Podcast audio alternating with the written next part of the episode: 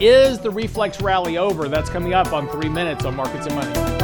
This morning, Target reported worse than expected earnings, missing largely on revenue and earnings as they cited higher cost pressures and a build in inventories as two of the problems related to their earnings. That stock's going to open down about 22% this morning.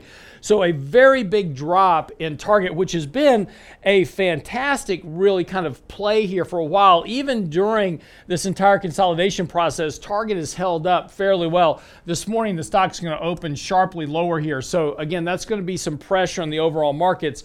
But as they're talking about, rising inventories are now starting to impact them along with rising cost pressures. And as, as we've talked about in terms of inflation, we have likely seen the peak of inflation and what we're now starting to see is slower consumptive activity by consumers.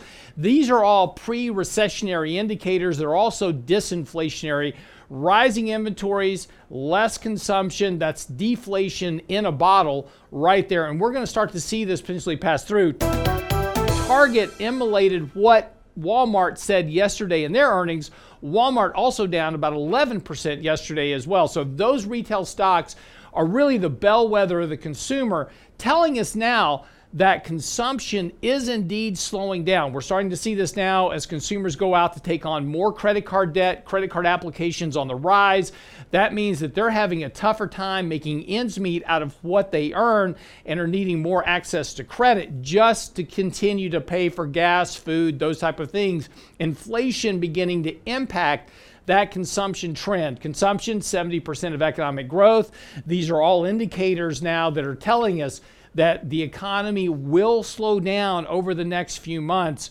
And that will ultimately impact earnings for companies over the next quarter to two to three. So, what we're seeing now is probably only the beginning of a contraction in corporate earnings and profits and that's going to weigh on prices for the S&P as we move forward into the rest of this year. So is the recent rally that we had over the last 3-4 days over? Let's take a look at the S&P. Over the last four days, we've actually seen this market finally bottom here, turn up a bit, had a nice rally yesterday, and we're looking to finally get some follow through on a rally. We haven't strung four positive trading days together in a while, and we've actually got four positive green candles here rising. Again, despite the fact that yesterday was a fairly large move in the indexes, it barely registers on the market after this previous decline that we had from the previous March highs. Market still remains in a very defined downtrend. We're starting to move up to the top of that downtrend channel. So, again, that's going to provide some current pressure here. Now, markets are slated to open a bit lower this morning. It'll be important that over the course of the trading day that not only do we maintain kind of this support where we were yesterday, but that we don't give up all those gains that we had yesterday and start pushing back down towards recent lows. We don't want to see that. If the market can kind of just open lower and then kind of flatten out and maybe rise into the end of the day, that will be okay. If we can tack on, even though it'd be a negative day, have a, a positive green candle in terms of just price action during the day. In other words, we close higher than where we open.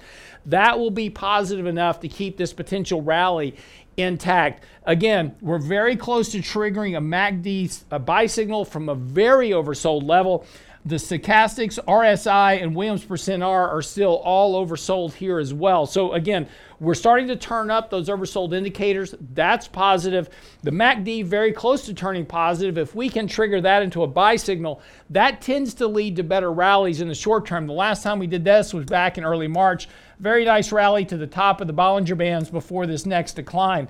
But previously, just about every time that we have these buy signals, we get at least intermediate term rallies that make for a decent trading opportunity. And again, that's all we're talking about here is using this rally to reduce risk into, again, as I said, what we're seeing economically, what we're seeing earnings wise, does not bode well right now for a continued running bull market in the near term. So we're looking for an opportunity to reduce some risk, raise some cash before some of these other impacts come in later this year. I'm your host, Lance Roberts, for three minutes on markets and money. See you back here tomorrow.